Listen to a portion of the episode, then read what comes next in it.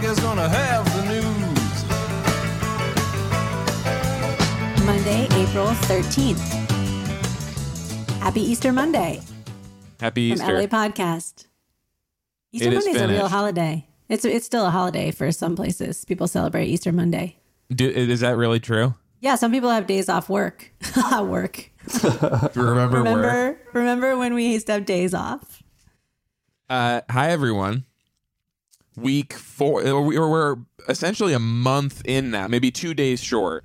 But Right. this this week is the one month anniversary of all of us being safer at home. Lot to cover this week, as every week, uh, related to what's going on with the outbreak of COVID nineteen here. How are you two doing specifically? What's going on in your respective residences? Um, I've been doing pretty well. This has been, I would say, the week that I've started being able to get like most grocery items again after several weeks of not being able to like reliably get toilet paper, paper uh-huh. towels, any kind of staple grains. That has become a little bit easier, I, I find, particularly going to the neighborhood markets around us, and, and in my case, going to like uh, Virgil Village, to a lot of places that, frankly, like if if we were talking about like this type of event happening a couple years in the future, it seems entirely likely that a lot of these places would have been wiped out by ongoing gentrification which is which is kind of interesting. They they're they're there. Hopefully they're they're doing really good business right now. But as we continue in this pandemic, it's really interesting to think about like the kind of service that those stores provide that other larger chains can't provide right now. But yeah, in general, just very much in the routine of going nowhere, doing nothing. just holding on to to sanity, I guess. What about you, Alyssa?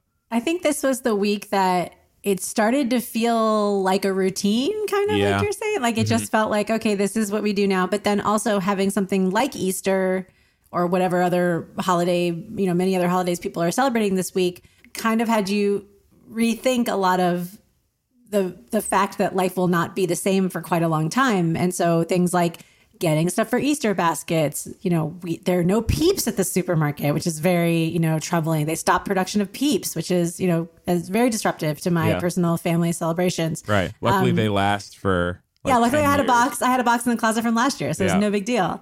But like even things like getting little junky toys for the Easter basket didn't seem like a the right thing to do at this moment. Thankfully, we had grandparents that you know very generously sent stuff for the kids, but and, and like hard boiling eggs that you might not eat also seemed pretty ridiculous to do when we when we're all trying to you know get the eggs from our supermarket that are might not be there or someone else might need more than us. So just a lot of thinking about the long term uh, changes that we're going to see in our in our lives for for months and years probably. Nice for your kids to have an invincible grandmother who uh, can now go to stores with impunity and like send them what like spoil them. from- yeah still not Afar. letting her but yes She has antibodies. I just went. So this was the week that we were told we were going to hit the the the peak of hospitalizations and the and the biggest burden on our uh, medical system, and we're explicitly told more so than any other week to just kind of stay inside and any errands that you don't have to run, just like don't do them. So I, for the last week, had not really done anything. And then just now, before we recorded, went out and ran some basic errands that that I had to do, and it was crazy stressful. Yeah. And I think a lot of that, I mean, like that, it sort of made me realize that like we were uh, sort of accidentally, like without knowing it, we're like accumulating trauma about doing basic stuff. And as this being at home and doing nothing becomes routine, doing stuff becomes scary and like yeah traumatic no it's like really really weird right? There's like a there's like a whole there's like a whole new set of mental barriers that we're Yeah. it's kind of like his I think the first maybe the first episode that we did uh while social distancing you were talking about watching TV and like Yes. people not observing distancing and just kind of like being like oh what's happening here now when you start trying to like do those things outside of your house yourself it's the same thing it's like we've weird. erected these mental barriers of I shouldn't be doing this. and it's a lot easier to panic i think and just feel uh, like anxious wearing a mask because you can't breathe that well Yeah. Uh, just like not being able to get your breath easily Yeah. i think it, it creates this atmosphere of like and always kind of being unsettled we'll talk more about masks one thing from uh, this week so this is a new segment i want to uh, inaugurate. Still taking pitches on the title but the discussion of on this show about like what's going on with the pandemic and the outbreak can get to be sort of a bummer. And we like there's a lot of criticism about different aspects of the response. So i thought we should highlight one nice thing every week that either we know someone personally who did or um, just like an aspect of the response that is positive the working title that i've developed is we're all hearing about covid-19 how about covid-19 I like this. COVID. unfortunately the, the the the subjects of my first story are not teens and it does it definitely makes them sound like they are so it might the title still might need pitching on Okay. Alright. My Um, only other title that I've thought of so far is Miss Coveniality, which I'm not sure if it really. Miss Coveniality. Now, it doesn't really solve the teen aspect. Yeah, this is a problem. It actually introduces a bunch of new issues.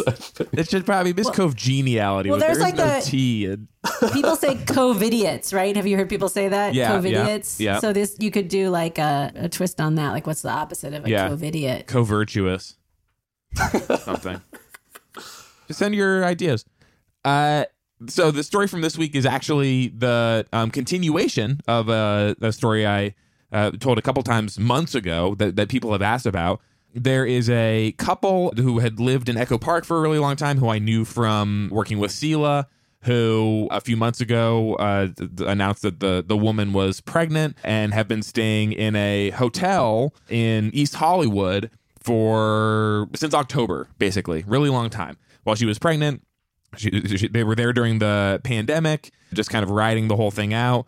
And the and so during that time, they had actually been. uh, I connected them to Path, who set them up with an uh, apartment voucher, so they will be able to get housing, and that was really exciting. But not easy to look for an apartment in this uh, current environment, especially when you are almost nine months pregnant. And so they needed basically a temporary shelter situation during the time after she had the baby and before they moved into their place. Because the hotel where they were at is that it was really really small didn't have their own bathroom it's not really a good place to and you need kind of a support network to raise a child i'm told. So they had made temporary plans to stay with a family member who uh, couldn't like for a lot of reasons it wasn't going to work long term but they could kind of like couch surf with a family member for a little while who would help them take care of this baby she had the baby last week beautiful little girl everyone was healthy and happy and then the next day the family member told them that they could not come stay with her Oh no! so she's in the hospital, about to be discharged, either into this like tiny little hotel room or into homelessness, basically. And so I called around, tried to figure out like some kind of alternative, especially because I, you know, like bringing them stuff for the baby. I didn't know how I could do that safely. I don't know what to get, where to get it. And two people from LAHSA, Victor Hinderleiter and Christy Lovich, managed to within a day, within a day, set them up in a new hotel situation, much nicer, and drive them out there, get them completely set up with baby stuff, a place where for the baby to sleep, diapers, clothes, like all like all the stuff that they need, and they can stay there basically until they find their apartment, and they're getting uh, regular check-ins on the baby. It would like Wow. w- this happened. They put this together so quickly. It was unbelievable. And so th- I'm so happy that that story has had a positive ending. So thank you to Victor and and Christy for putting that together so fast. Let's talk about what we've talked about every week, just an update on the outbreak in Los Angeles. Like I said, this is when we were we were told that we were maybe going to hit the peak. Do based on our various observations, do we think that has happened? It's. I would say it's hard to say. I, I'm interested in hearing what Alyssa thinks, but I, I, I think that one of the things that we've been talking about is that we are seeing a more linear increase, a very slow increase in the impacts of this disease locally in LA and more generally in California as a whole. the the thing to watch going forward is that if we loosen up the restrictions currently, if we change what we're doing, mm-hmm. you know, the, the disease exists within our population. And so under the present regime of social distancing, wearing masks, non essential businesses being closed, large group gatherings being not allowed, we have successfully flattened the curve. That being said, so said, that's I mean that basically that's what I'm saying. Like, I mean, have we effectively passed the because of social distancing passed the peak of increases in in in cases and in deaths and hospitalizations? Basically, what we, we've been seeing at the beginning of this week was uh, larger increases in cases, deaths, and hospitalizations, but pretty much every metric has like the level of increase has gone down since then. And and that's like basically what when they when they talk about flattening the curve, it's just like the level of increase going down. Right. And that's what Dr. Ferrer said on Friday at the at the press conference and did say that we have successfully flattened the curve, but mm. exactly what Scott just said, we can't. That doesn't mean we can cha- really change anything about what we're doing at all right now. Right. And I think we, you had, you had shared Hayes the numbers of deaths. Again, like we are testing so much more. We have really like one of the most impressive mm-hmm. Testing programs I think in the country. I mean, if you if you are symptomatic and need to get tested, you can get tested tomorrow and the testing centers are all over the city and county and it's apparently very easy and very tech forward to go get this done. So that's great. We know we're testing as many people as as we can or who need to be tested and we haven't seen cases gone up they're actually going down the number of cases reported each day and then the number of deaths is kind of like wavering around this like 20 20 i don't know 23 average for the past week yeah. probably so for the last week it I'll, I'll, just read through them actually. Starting on monday there were 28 uh, new deaths which was a record at that time. Then it went down to 15 15 22 29 uh, 25 18 25 and like the every death in this situation is a tragedy, but the fact that the numbers are not increasing consistently is a positive sign that we are either at or past the the top of the curve.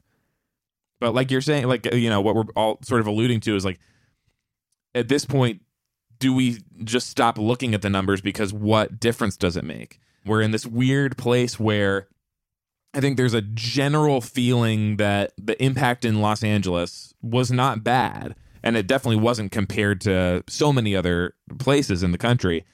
But people still it, it, changes nothing as as far as like people still having to stay home places not being able to reopen in fact there are some aspects of our response that should probably be made um, much more safe than they have been specifically there were stories out this week in in many different cities in the country about outbreaks among the population of people who are homeless. Most notably in San Francisco, which had a huge outbreak of 60 plus uh, people were homeless in a shelter, multiple staff members. I'm not sure if this was like a, a newly set up emergency shelter. I don't think it was. It was an existing shelter. Existing yeah. shelter, yeah. Yeah but we have we, there were new cases in in the shelters that have been set up in Los Angeles as well, Alyssa. If you want to talk about that, right? So the, this is this is something that has been uh, probably one of the more criticized aspects of our response, which has been very good overall as a city and county, I think. But that the city said it was going to set up these emergency shelters at rec centers. I don't know how many they ended up getting up. Maybe twelve. They, there was eight like yeah, the first weekend. it was, it was going to be like they yeah. were saying they were going to open more. They said it was going to be 6,000 beds, and then it right. didn't even end up being close to that many. And now they've put that program on pause, the mayor said Friday, because there was a, a case in one of those new shelters in Granada Hills. And there was a really like gripping LA Times story about how, you know, what happened inside the shelter when that was announced that the case that someone had tested positive because as much as, as, every precaution that you could take in a place like this, you know, they're putting beds six feet apart, they're telling people to wash hands, they have, you know, people doing temperature checks, but you still have to look at these types of living situations as a place like a cruise ship, like a, you know, prison. All these different places are these living situations where people are going to be sharing some facilities and end up having interactions with people. And the safer thing and what, what happened in San Francisco that, you know, the advocates and even some supervisors have been clamoring for this for weeks. And it was really amazing to see in San Francisco, they proposed putting an emergency shelter in Moscone Center, a giant, you know, basically the equivalent of putting in our convention center. And the advocates and some supervisors said, absolutely not, we're not doing this. Let's put people in hotel rooms. And then, especially after this outbreak was announced, a really forceful press conference on Friday afternoon in San Francisco saying we need to get at least 8,000 rooms online right away and move people into these places right away. And I, I think that's kind of the right move at this point. I don't really Yeah. think we have a choice here. Mm-hmm. So the the other thing that we found out this week, I, I believe, was reported in the LA Times by Soumya Karlamangla, was that almost 25% of the individuals who have died in LA County, which is mm-hmm. now over 200 people have died of COVID here, 25% of those were living in a group or otherwise like uh, shared living space situation. So people who were in shelters, people who were in nursing and or retirement facilities. Just to underline what you're talking about, Alyssa, that even in the case where like Mayor London Breed of San Francisco was doing, or like LA was proposing doing here with these shelters of like uh, basically dormitory style sleeping six feet apart, is not sufficient to actually keep people safe. And, and there has been a, a growing body of reporting over the course of the past couple weeks that has suggested that even in even in like just normal distancing scenarios, the six feet buffer might not be sufficiently conservative to protect people as we learn more about this disease. But then Well, you're talking you're about like only having six yeah. feet of personal space Right. And sharing a bathroom and things like that. that It's it's it, it is a known danger that we are imposing upon people. Right. Yeah. So, so we had, you know, I think some some movement on this front as well. We saw, I can't remember the latest numbers from Friday, but I I believe they said they've moved a couple hundred people into hotels, the highest risk people in LA. They supposedly are getting 15,000 rooms, which sounds amazing. They apparently have lots of hotels and motels stepping up to offer this, but again, we're not the two things we're not seeing are the response from most of our council members that this should even be done you know even speaking out against say this these type of shelter situations which were not adequate to begin with and just the speed we- we're basically racing time right now. Like we we could have done this a month ago. They say they needed federal funds or different things to be declared at the state level. Governor newsom declared this Project Roomkey thing that was initiative that was going to um, help streamline this. But also we have the power to commandeer hotels right now. And i'm seeing more of this like offer them up if you can So you the, know, Yeah. the the thing that I think is is interesting is that you know we we talked about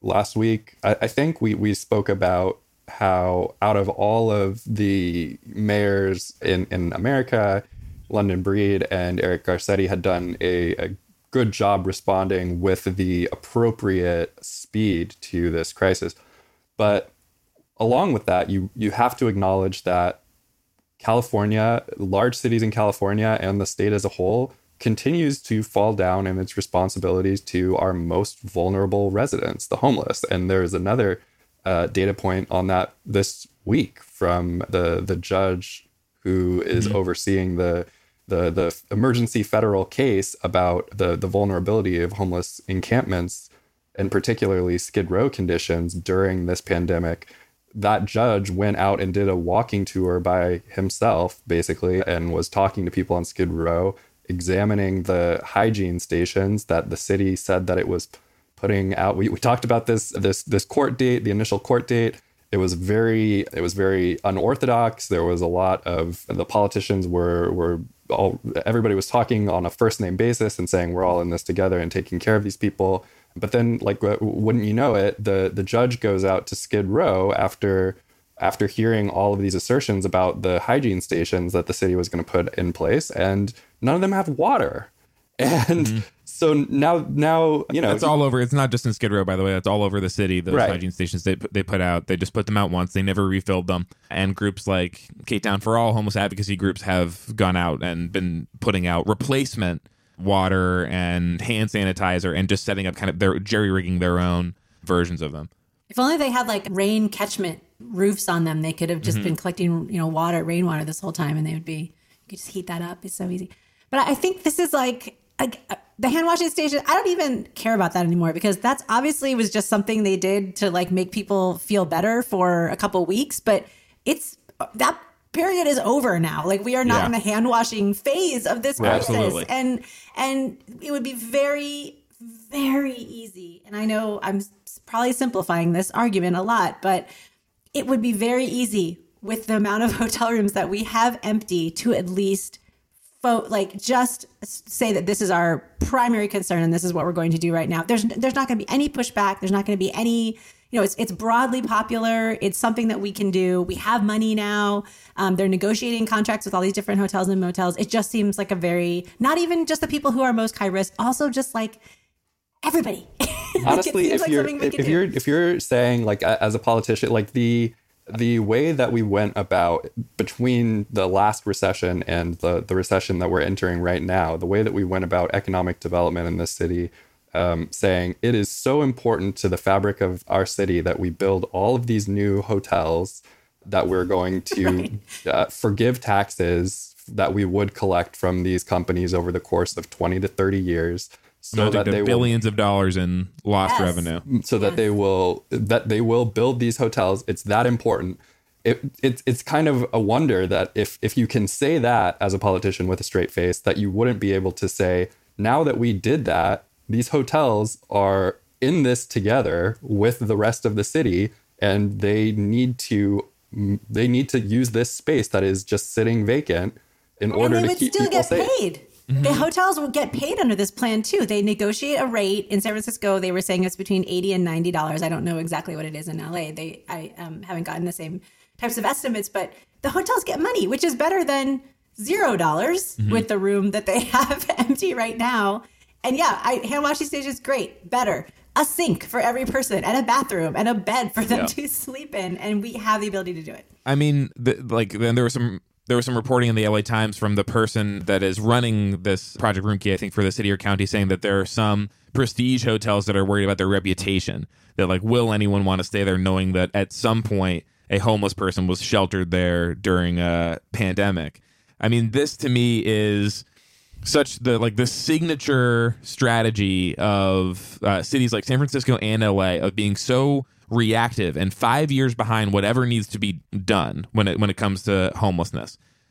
Shelters and rec centers to house people at like at like six feet apart, just on cots, was what we should have been doing before the, The, whole pandemic. time, yeah, Yes. right. In healthy day, in healthy like that yes and and and and in healthy conditions that's what we should have been doing so they say okay now it's an emergency. We'll do that even though it was putting people in a more dangerous situation that that, that it appears than they would have been in just staying in tents in, in, in a lot of cases. Like not i mean it gets people out of the rain which is nice but i mean putting people in that like without even barriers between them in a pandemic is really unsafe and the Yeah, city's actually taking- lucky that it hasn't uh, turned out worse than it has Right, you're taking people's tents that probably are six feet apart, Right. then you're saying they have to move. I mean, they're, they're nobody's being forced into these shelters. They it was raining, and people obviously probably wanted to get inside and felt like they were getting taken care of. And I'm, I'm sure all that is happening. I'm not. I don't want to dismiss that. You know, the city is trying to do the right thing, but as we could see in San Francisco. You know, okay, so 60 whatever people have tested positive. If you are the most vulnerable population, getting this disease, especially now what we know about all sorts of ranges from, you know, ethnic background, from race, all these things, like how it's impacted, how we know what our own homeless population is made up of demographically. More people are going to die now. You know, maybe this is the second wave that we're going to start facing right now uh-huh. because the the disease started as a rich person, a rich traveling person's disease, and is now kind of Yeah. filtering its way down into into different parts of the city. And if this is what we're going to see now, the cost to hospitalize all those people and put them in ICU beds or ventilate them, that is going to overwhelm our healthcare system in a very different way and maybe later. So Yeah. the cost of an $80 hotel room to put people in now seems like it would save us a lot of money over the long run. uh, and you think about like the strategy of five years ago or even five months ago, the uh, the people saying at the time seize hotel rooms and vacant units, like that was the fringe position Right. where you'd say like, okay, like that's that's it's extreme. There isn't really a precedent for it. I don't think there's any like political uh, will to do that. Now that has shifted to the thing that they actually should be doing. Telling hotels like we'll we'll pay to we'll we'll pay to use these rooms, but they're empty. Nobody is using them and it will say like you're saying alyssa even like the humanitarian aspect aside it will save the city so much money the city and county compared to like the the hospitalization of dozens and dozens of dozens We'll pay for. Yeah, we'll pay for that as a city, Absolutely. no matter what. Yeah. Yeah. Let's talk about some secondary effects that have been playing out, especially this week. We've seen drone footage of very long lines of cars waiting at food banks around the country. Has been sort of underplayed in LA, but that is happening here too. Where was that uh, happening around LA this week, Alyssa? There was a, I think it was a, over a mile long line of cars for people to get into a food distribution, a free, same thing, like a, they give you a box of food from the food bank at Van Nuys City Hall. It was overseen by Nury Martinez, our council president. And yeah, we I, I saw everybody sharing that one viral photo of San Antonio. It looked like it was like a rental car lot or something with cars lined up. It was actually just people waiting to get food. But we have those things here. There was a, a diaper giveaway that Herb Wesson was out handing diapers out to people. And one of the things that someone mentioned in one of the stories um, where people were trying to get food by the Van Nuys City Hall giveaway was that they had spent all their money on rent and they didn't have any money for food. And it was just a shame that uh, the council president could orchestrate this food giveaway, but not make people know that they didn't Did have not to have to pay their pay rent, rent. this month. Yeah, I, I mean, one of the things that is particularly interesting about the quote that you're talking about, Alyssa, where somebody was saying uh, to something to the effect of all of their money had gone to paying their rent, so now they had no money for food, is one of the one of the biggest activist campaigns in response to like what tenants and and other Angelenos need is food, not rent, is, is like one of the big slogans that we've heard. So we in effect have done something of the reverse where we are making sure that rent gets paid in in a lot of cases where it shouldn't probably be but then food needs to be sourced somehow for free and that creates distribution issues as, as well when you're talking about who is able to get that who is able to go sit in a line for however many hours to wait for food. It, it's, it is a secondary effect as you're saying hayes of the the sort of policy that we have chosen where we are vouchsafing the the landlord tenant relationship and financial handover but we're not actually doing any kind of safeguarding of people's abilities to purchase their daily necessities Can we talk about what you've been hearing, Alyssa, about the like food distribution and what's going on there? Oh, well, there there was a great story by Susie Cagle that was in the Guardian, and there's I think there was many other stories about this. You know, the disruption that we're seeing from the farmers to get to, you know, these manufacturing or food manufacturing plants, and and eventually get out to restaurants and all these other places that serve food. And this is just mind blowing, especially to see in California where we have maybe 50, 60 miles away, food being tilled back into the ground, you know, mm-hmm. produce that was being grown because they can't get it to the many places that, you know, usually would be buying their food right away. Some just one part, one problem is just like restaurants take that food and some of them have been selling it at their own you know you could go when you get your delivery you can also buy like a giant bag of onions or like flour so they've done a good job trying to get rid of what they have but i think everything is so disrupted now that we're just going to seeing tons of food go to waste at least for a while. And this is what's really striking is that in California, we knew this could have happened in an earthquake. Also, I mean, I, that's I'm, I'm just trying to wrap my head around that we didn't have maybe a better plan for how to get that food directly to the cities nearby, and maybe even in the same communities that that to people who need it. Um, and hopefully, this can be something that gets fixed over the next few weeks or, or sooner because we are wasting food as people are going hungry. And that means that if there's less harvesting happening, if there's less picking happening, those are fewer jobs for people that are not allowed to see any money from the federal government because they are undocumented. And that, that applies to street vendors and so many people that kind of operate in the cash economy in Los Angeles, who the city and state are at some point just going to have to account for directly because the federal government is not going to come to their aid. That's a it's a public health issue it's hmm. a like every aspect of our city functioning going forward is going to depend on some level of bailout for people that the federal government is not helping And and one thing, particularly at this moment in time, which has just kind of you know rattled my brain when I when I heard about it from people who are working on these these pro- problems. The lack of sports right now is Yeah. really disrupting a lot of stuff. If you think about it, we were supposed to have, you know, opening day. Dodger Stadium is is basically feeding fifty thousand people every game, or that's what they've planned for. Mm-hmm. And it- you know, it, it just and also restaurants and bars that were you know planning on people coming there to watch games like March Madness and then the beginning of baseball season. So it's just it's just mind boggling, like how much of our eating and consuming of food and alcohol is done outside of our home and we can't once that's disrupted we're not able to to get the food directly into the mouths of people who would have been paying for it elsewhere or by of- tourists. Yeah. right I mean, like Yeah. Pink's. People aren't getting like takeout, like your delivery from Pink's. Like Pink's survived on like uh, the tourists creating really long lines at the at the actual store, and like so many other places that like tens of thousands of people every day who have now just been completely removed from the supply chain. How do you get it to the people that now live here and and need the food desperately? and without having to have them line up in their cars and wait for three hours to drive through Van Nuys City Hall. I mean, it's just Yeah. there's there's got to be a, a maybe like farmers markets. They're all over. You just start doing food giveaways at the farmers markets. I mean, something more centralized where we mm-hmm. can just start letting people know. The schools are, you know, LAUSD is still mm-hmm. buying, producing food and giving it away to families. Maybe they just increase the number of people who can get free meals at the schools. Mm-hmm. on the subject of sports, we should at some point address the fact that th- there are things in Los Angeles and across the country that are not going to come back. Certainly in on May first, which is currently what the federal government says that the yeah, they economy just announced will that today. We're like, great. reopen. Probably not May first, twenty twenty one. These things will be open by like talking about huge gathering places, movie theaters, uh, stadiums, like things like that, probably won't be open until a vaccine is widely available, which won't be until fall of 2021.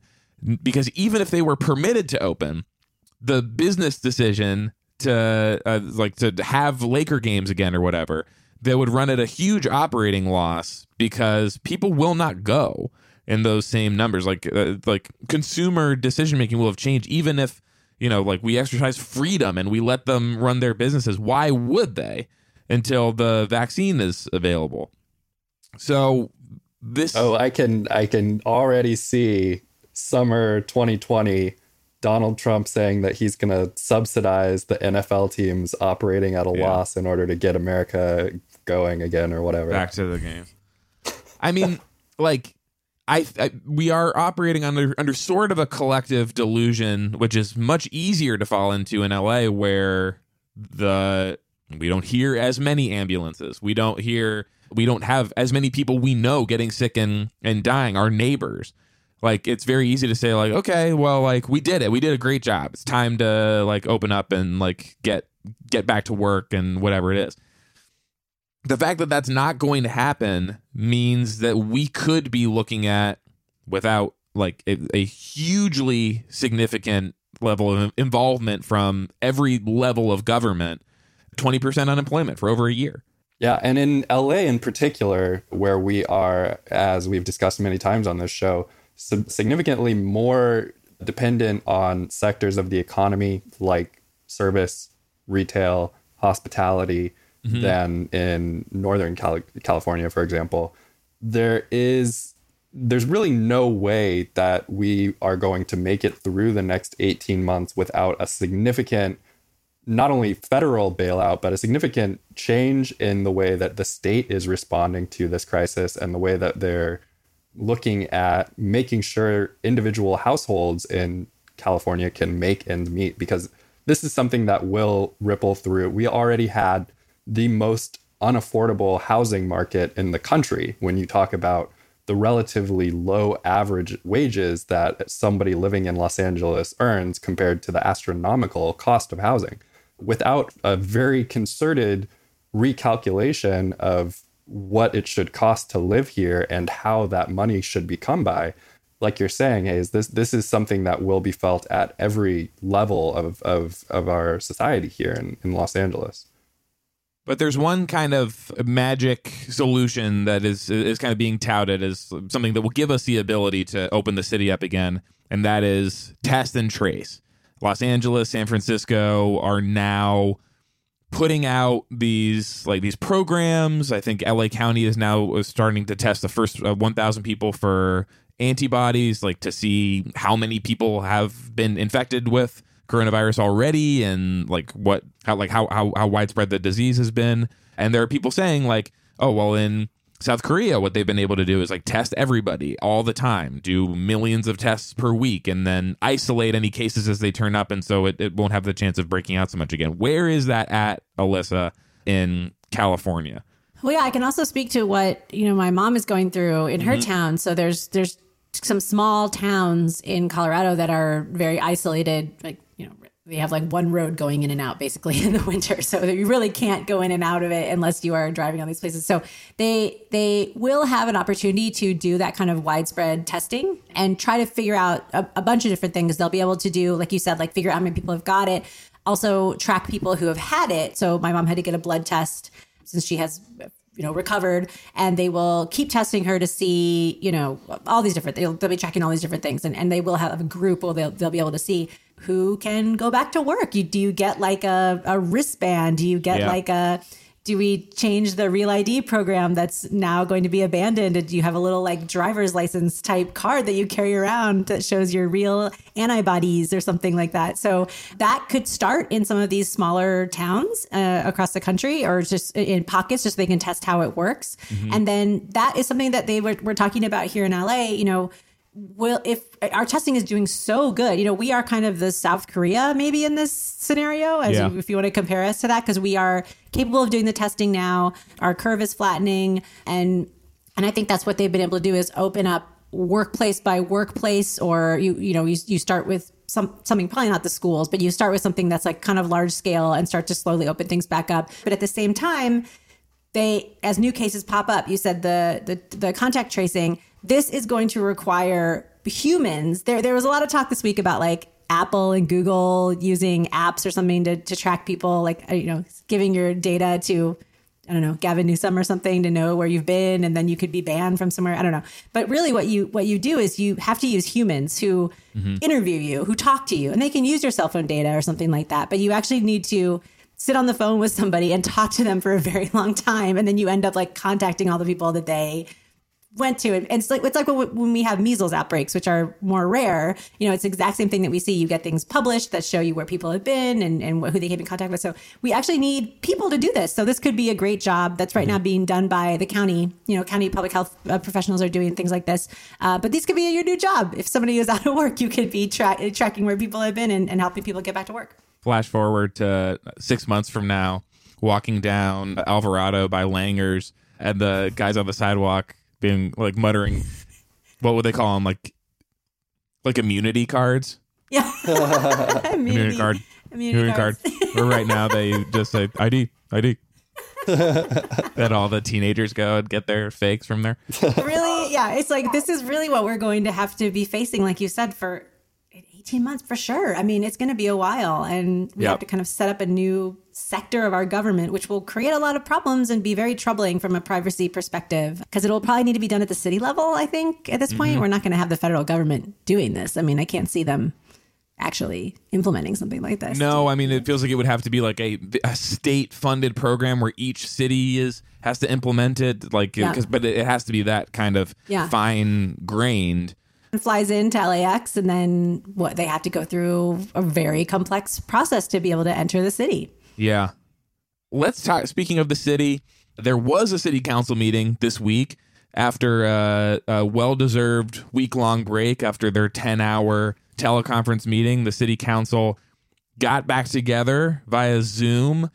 It was a very short meeting compared to, or, I mean, it was like basically as long, if not shorter, as the, uh, the a normal city council meeting. It was like three and a half hours long somehow their ability to manage the people calling in to give public comment got much worse.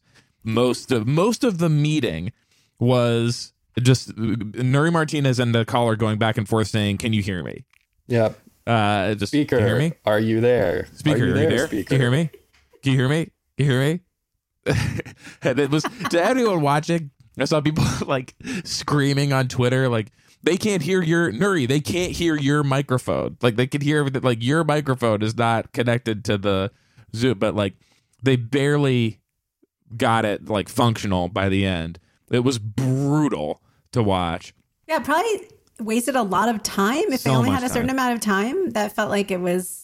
Yeah, that was very And difficult. they didn't And they re- the the amount of time for general public comment either. I, they like They totally reduced it from the last time. yeah, they like totally caved to the 8 p.m. bedtime caucus. Gil Cedillo and and whoever was complaining about it last week. So that's the thing. Like the fact that, and there is no council meeting announced for this week. I doubt that they're gonna have one. So that means that they're sort of settling into a schedule where they're going to meet once every two weeks. The only person who I have seen voice any opposition to meeting this rarely was uh, Councilmember Mike Bonin, who spoke up about it like the first time meetings were canceled, but hasn't really mentioned it since then.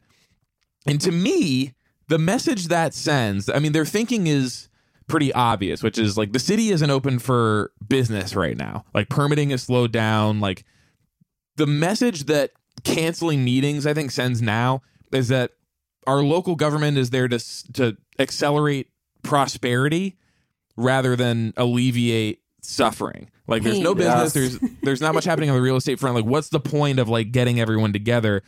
that when the need is so much greater now, even just to like have public comment three times a week and hear people like voicing their anxieties, like seems like it would be worth it to cut back in this Yeah. time is so strange to me. And you you would actually think that you would actually think that the city council would would welcome that ability to to interact Yeah. with people who live in the city. They don't. They really as as a body are so incredibly defensive and disdainful of the people who make comments to them. It's hard to believe if you haven't actually sat through one of these things and witnessed it yourself.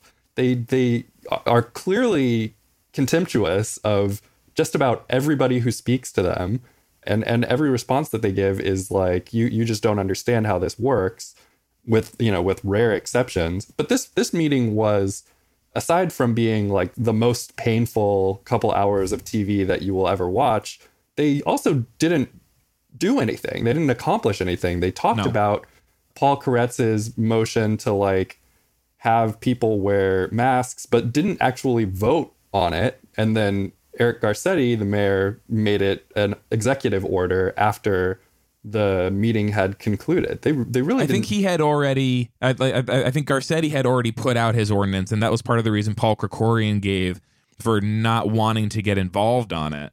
Just saying, like, why, you know, like we're not medical practitioners. Like, why would we? Why would they be discussing and- it? Why would they be talking about it? It's not even Yeah. their right to say it. And yet here we have this limited amount of time Mm-hmm. and one particular you know passage uh, which we got to see it very closely because it was on Zoom and we can look at these people very closely. We had Councilmember Koretz like put on a uh, orange bandana. What was he It wearing? was it was like pretty a- bright yellow. what gang is that? I don't know. I should have done some research beforehand. They- They're big in Little Dubai, is all I know. Like they're an anti-bike gang. but yeah, I mean the the the real. I I think you you wanted to play the clip from Paul Koretz because he had a statement that was that was pretty egregious in support of mind-blowing. mandating. I don't even know how to react to this. Uh, my reaction is very strong, but I don't know exactly what it is. But let's just put this was so Paul Koretz put forward this motion establishing policy that would require people to uh, wear masks. Some people, other council members raised the valid concern about enforcement. Like, what do you arrest people for it? Like, we saw a video in Philadelphia this week of someone getting dragged off a bus by 10 cops for not wearing a mask. We, I mean, it's obvious that this would fall on people of color and low income people, like that level of uh, enforcement around Los Angeles. And Paul Koretz said, like, it would really just be like health policy. It's it's for people to like police each other. It's not. It would not be like a misdemeanor or anything like that. And people, council members, expressed concern about every person in Los Angeles being able to conform to this policy. And this is how Paul Koretz responded. you're by wearing it you're protecting other people so I, I don't see the downside because someone can't find a rag and a couple of rubber bands i don't think there's there's anybody that doesn't have that. Even homeless people all have rags in their possessions. So, the, like, even the homeless have rags among their possessions. The, like, it, this is so hard to unpack. It's really like it. It seems like an insensitive statement, but it really is just, uh, I think, evocative of just like where we are in Los Angeles. That like like I don't think it's a bad idea for to encourage people who are living outside to have like some sort of protect. Obviously, like ideally, it would be given to them something to um, cover their mouths with. But just to say, like, I mean, it's like you know Marie Antoinette saying like, "Let them eat cake." Like, Yeah, the, this is like the. LA City Council's quote of like, "They've got rags." Yes. Let- yeah. and- if you don't if you don't have a bandana, wear one of your filthy rags. Poor poor person. Like that's that's what he's saying. And it's uh, it is wild to me to that this is such an ignorant statement and and yet it just like it came so freely from him. Mm-hmm. I, I don't know. It, it- with it- his mouth covered. Maybe he should, could say later that it was someone else because you couldn't actually see his mouth moving. That's 'cause true. it was- It was dubbed in. It covered was a by a commentary. But what what the mayor did say later that night in his his uh, five fifteen show was that uh, a grocery store or play, other place could refuse service to people who aren't wearing masks, which introduces Yeah. a whole other Oh, level of boy. complexity for people who are are unhoused or don't have the money to buy a mask or you know. And yes, everybody has maybe something, but you're looking at did they get the news? Do they have the the right message? Is are they just giving out free masks at the door to every grocery store? That's what we should be doing. I mean, all these people making masks should uh, uh, we should get them to all the frontline workers, but there should also just be a place that's like, hey, here's a mask. Like we are giving you a mask. Uh, so I just did a little research on the fly, and it, it appears that Paul Koretz wearing a yellow bandana makes him a Latin king oh, okay. in, in at least some circles. Let's talk about so the, the the mayor and the city announced this week that they would be accelerating a lot of large projects related to like street repair not so much in like side streets but the big ones that require like major avenues to be closed down they figure now's the time to do this. Fewer people are driving. There's no traffic issue. Like let's get to work on this stuff. At the same time, they announced that the Crenshaw line was going to be delayed now until 2021 at least, which is now two years past the original uh, date that they said it would be completed. And you think like, oh well, you know, like the pandemic, it's like throwing everything off uh, kilter. But turns out, no, this has v- basically nothing to do with the pandemic. It is faulty construction of the line that took place uh, before this outbreak even happened. Who wants to to talk about that? Oh, this is so a Scott thing. Yeah, it is a Scott thing. Scott joke. So the, the the thing to know about the Crenshaw line is exactly what you're saying, Hayes. The progress that has been made on this line, which stretches from the Expo line, Exposition Boulevard, down to the the current Green line, the the progress that's been made there has been a sore point for Metro for well over a year at this point. They've been giving updates. Their project managers have been giving updates on a monthly basis, indicating that almost no progress has been made. I think Sahra Sulaiman of uh, Streetsblog LA put out a great article in which she actually went back and said prior to the pandemic, in the, the 12 months prior to that, they had made something like 1% progress from like 92% to 93% uh, complete or something like that. Metro yeah, has- it's hard to know what that. So La- Laura Nelson uh, wrote about this this week and said that it was 95% complete. But what that means in this context is very hard to know. So the the percentage completion, what they're what they're talking about, whatever benchmarks they might have, what they're talking about is approaching the point at which Metro as an agency actually regains possession of the line from the contractor and begins testing. And then so that takes about six to eight months, hopefully not longer than that, and then revenue service can begin.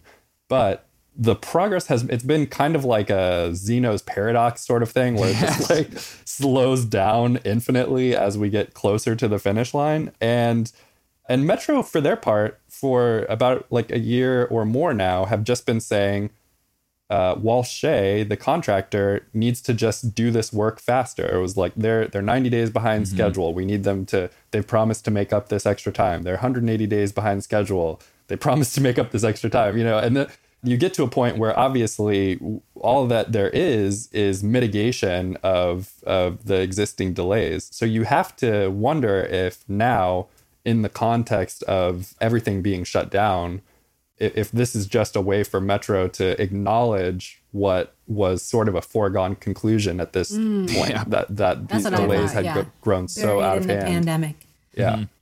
So Uh, it- 2021 is a is a long time to wait, especially when we're talking about you know the the the mayor I think said that the purple line is going to be ahead of schedule when when we come out of the state of emergency in LA but but these are big projects. They are complex but being able to manage these projects is key especially for an agency like Metro that has staked so much on its ability to deliver these enormous rail projects mm-hmm. It's stuff that you're glad they caught. It's very scary. It's like w- walls that are supporting a bridge over La Brea Avenue in Inglewood have settled Yeah. to the point that they are unsafe.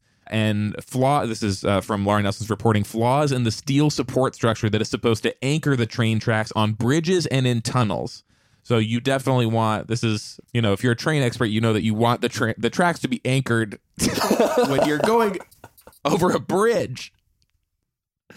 Okay, ready for something really fun? yeah We've all seen these these quarantine houses going around. These quarantine houses going viral like crazy. New York has a, a quarantine house meme. L.A. does not have a quarantine house meme yet, but hmm. now we do. Until The today. L.A. podcast is putting out six quarantine houses Oh, for for people to choose from. Are Five they people party? Are they are they party houses that we need to uh, stop prostitution at? they will immediately be shut down with tear They're gas. very nice Airbnb rentals that people are still partying in during the pandemic. I'm going to go through them one by one.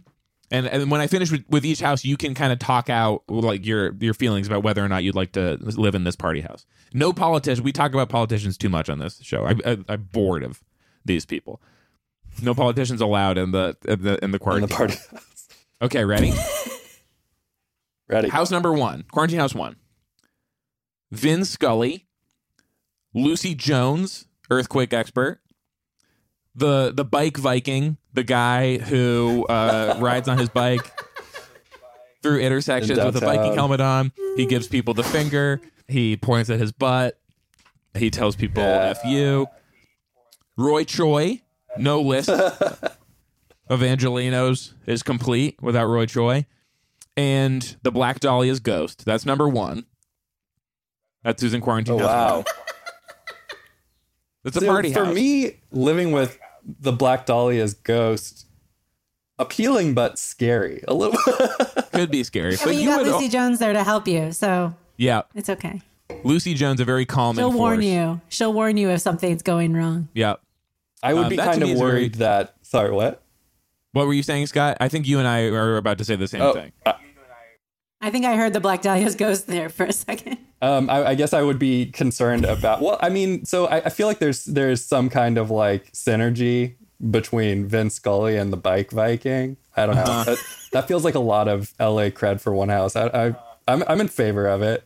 I'm in favor of it. The food would be good. The food would be Food good. would be good. I threw Roy Choi in there. Uh, And you only have The- for- four people. Eating. I would not be anywhere within like let myself be within 20 feet of Vince Scully for the rest of his life. I don't want to be responsible for anything that happens if he like, you know, he's But getting he'd up have there. his own space though. He'd be like in the pool house or something. I just don't I mean like you will not be blaming me for anything that happens to Vince Scully because I will not be in that house. Okay, next house. Barbara Ferrer, new LA celebrity, our newest. Larry from Sit and Sleep. You're killing me, Larry. Magic Johnson, Angelyne, and the mammoth drowning in the La Brea tar pits. Okay, see, it, I, I don't feel like I could live with Angelyne because like all Uh-huh. the mystique is gone at that point, right? That, was a your old friend. all, I all don't the know. I feel like think of all the transportation that you would have at your fingertips, all the Mm-hmm. Yeah. pink vehicles that you could joyride around the city Uh-huh. in. I'm also worried Uh, the mammoth would take up a little bit too much space. I'm just thinking about the size of my apartment, and I'm not sure. Like the the mammoth, Hmm. I think requires a little bit too much. Requires its own pit, uh, its own tar pit in the yard. Let's assume that everyone is in the the mayor's house. Okay, Mayor's Oh. not there, but all of these Oh, each of these houses- are taking place in the Getty House. Okay, In the okay. Getty House, I can yes, see. it's I can see it. I can see it. Yeah. Okay, I can see that. next. Quarantine House 3. YG, yeah, Nancy, Nancy Silverton, Jamie McCourt, Pat Harvey, and the Western Exterminator guy. I'm loving the icons of the, of the. Well, Nancy could be super helpful because she's already had it, and she could also cook food, and she'd Yeah. be like, like you said, she'd have superpowers. So Yeah, she's immune. She's be- just there out of kindness. She's quarantining That would herself in solidarity. it's extremely hard for me to imagine not picking the house that has YG in it. Having the And Pat Harvey's great bread, too. I'd love to hang out with Pat Harvey. it's a good house. J- Jamie McCourt, I imagine, could be a handful, but the I'm great stories, and we both agree that we're not big fans of Frank McCourt. So, like, Plus, he has he has the whole gondola thing to keep him busy, right? Like that that I Yes. imagine is occupying a lot of his time. what he's he's quarantined inside the gondola right now. To, there's no spinning there's no It's safer place. perpetual gondola. It's yeah. stuck halfway up. Next, quarantine has four. Pioline, Jacob Emrani, calljacob.com, the, the, the injury attorney, Jazz, Singsanong from Jitlada, Mm. Lisa Leslie, and Rick Caruso. Another another good food house. It's a good Um, house. You know that that is interesting. I, I I I wish that Jacob Emrani was in a house with LeBron. That that would be a hard combo to beat. But still, it's a good it's a good it's a good house. I like that.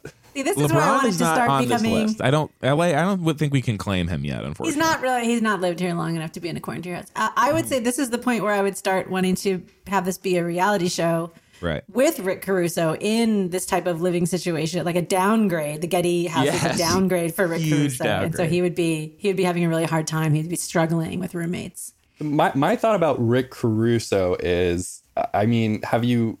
I, I just can't imagine living with somebody who would want to put on that much Michael Bublé, and to me that might be a deal breaker.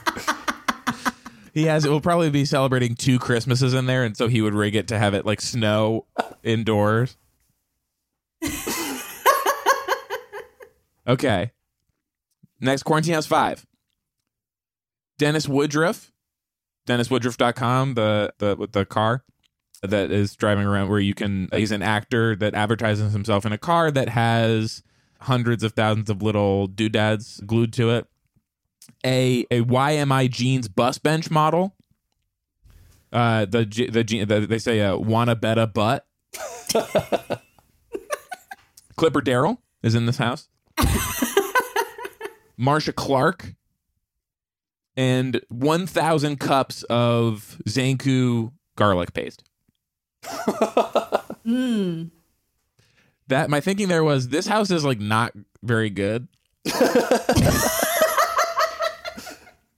You really, you really like swooped in at the end and saved that house. Yeah, I was like, I really have to bail out this house. Clipper Darrell is like fine, but like there's some. It seems like it would be a tough house, but boy, and no other house has any garlic paste. That's true. You're not mm-hmm. allowed to have and you it. could Okay. start selling it. You could start bartering it or Yeah. selling it. What's the What's the name of the actor who drives around? Dennis Woodruff. Okay, he's probably not home a lot. He's yeah, You still got to keep advertising. his business is essential business at this Take time. Very safe. Alyssa, what house are you taking? Where's one more house? I think Oh, we have oh, there one is? more. I think we One have one more. more. Yeah. One more house. Quarantine House Six. Bosch, Detective Harry Bosch, Gustavo Dudamel of the LA Phil uh, conductor, V. Stiviano, the woman who outed Donald Sterling for being a racist, which even though everyone knew already. Maxine Waters is in this house. and Stu Mundel, the helicopter uh, Chopper, yeah. So you yep, got car you chase. got you can just go up. Well, how many car chases? I guess there have been some. Car There have no been tra- some No car traffic chases. though. and really But every needed- drive is a car chase now. Yeah, if you needed something, Yeah. you could. You had This this house has probably the most entertainment baked in because you know mm-hmm. V Stiviano has a ton more footage. you could watch for a long time. I would also say the the the dynamic between her and Maxine Waters probably one to watch. That's Yep, that's a fun house. yeah, Gustavo's fun. yep. Just but one the one piece of research that su- surprised me when I was looking around for people to live in these houses, I was like, surely Marcia Clark has moved. Surely she does not still live in Los Angeles. She's still she here. does. She lives here. She lives here. Can't leave now. Okay. Everyone pick your house. I picked it. I'm going for number one. Number one. I will follow. Well, here are two reasons. First of all, I will follow Lucy Jones anywhere Yep. because I, I just trust her in times of any kind of crisis. And Mm-hmm. second of all, based on how 2020 is going, we are sure to have a major earthquake in the next few months. So I'd want to be in the house with with Lucy so she can tell me what to do and Mm-hmm. help the city recover from that point. Lucy Jones and Roy Choi. Good Yeah. house. And Roy Choi, Vince he's Scully's got- there. Yeah, come on. He'll The do the play by play on the earthquake. It'll be great. So that's where, yeah, the ghost, it's a small trade off. It's Yep. not a big deal. Scott. What? One less person who needs first aid in an earthquake. Um, what? Read me. Read me number three again. YG, Nancy Silverton, Jamie McCourt, Pat Harvey, and the Western Exterminator guy. And then No two, pests. two was the one that had Crazy Larry. Larry from Sit and Sleep, yes. The mass murderer Larry. Killed. th- th- that's the hard choice for me. I think I think I'm gonna go with YG and, and Nancy Silverton. That's I, a great that's a great house. I- I'm I'm interested to learn, you know, more about Jamie McCourt's relationship with his dad, but but really I'm just I'm just there to to watch two magicians at the top of their game, Nancy Silverton and YG. yeah. I'll and the Western four. Exterminator guy. Four is hard to beat. Uh Pioline, Jacob Emrani, Jazz Singsanong, Lisa Leslie, and Rick Caruso. Yeah. Lisa Leslie, I don't think gets enough credit as being like an LA. Has she ever left LA? Lisa mean, Leslie she- is awesome. She's so she, cool. she, she rules. She should be like just more of a symbol of the city than she is.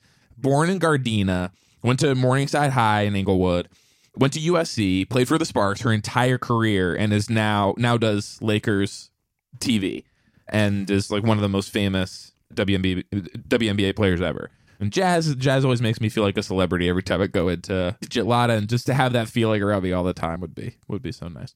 We'll post these excited to hear everyone else's picks for their uh, quarantine house on social media. Can't wait to go viral.